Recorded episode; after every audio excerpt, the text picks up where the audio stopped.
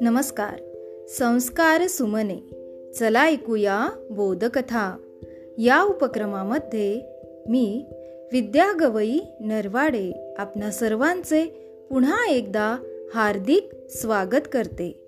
बालमित्रांनो आपण ऐकत आहोत पक्याची गँग ही कथा. या कथेचा भाग सहावा. चला मग ऐकूया. पक्याच्या डोक्यात विचारचक्र फिरतच होते. ते सर्व मित्र पुढे गेले. तेव्हा त्यांना रस्त्यात एक कुत्रा मरून पडलेला आढळला. त्याच्या अंगावरून जीपचे चाक गेलेले स्पष्ट दिसत होते. त्याची ती अवस्था पाहून सगळेच जागच्या जागी थबकले. बिट्टूने तर चक्क डोळे झाकून घेतले. खंड्या पाय मागे घासत मागे सरकला आणि त्याने रडण्याचा सूर काढला. काय मूर्ख लोक आहेत फॅटी चिडून म्हणाला. हे एवढ्या घाईनं निघाले होते कुठं? काय एवढं यांचं काम होतं? पक्या अर्धवट स्वतःशीच बोलत होता. काहीतरी भानगड दिसते आहे. बिट्टूने निष्कर्ष काढला. चला आपण ती जीप कुठे गेली तेच बघूया.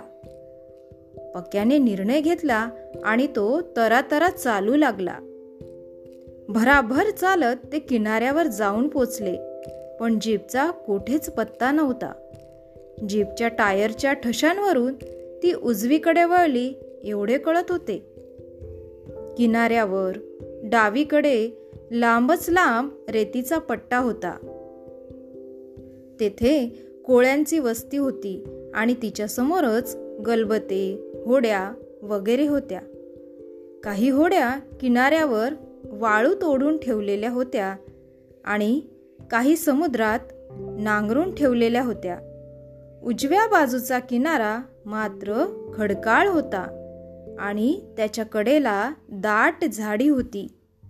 थोड्या अंतरावर एक छोटीशी टेकडी होती आणि त्यामुळे पलीकडचे काहीच दिसत नव्हते. या उजव्या बाजूला होड्या नव्हत्या आणि वस्तीही नव्हती.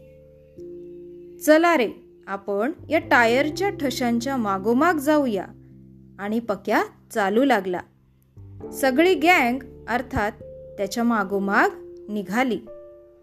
बालमित्रांनो या ठिकाणी आपण थांबूया. उद्या पुन्हा भेटू कथेच्या पुढील भागामध्ये.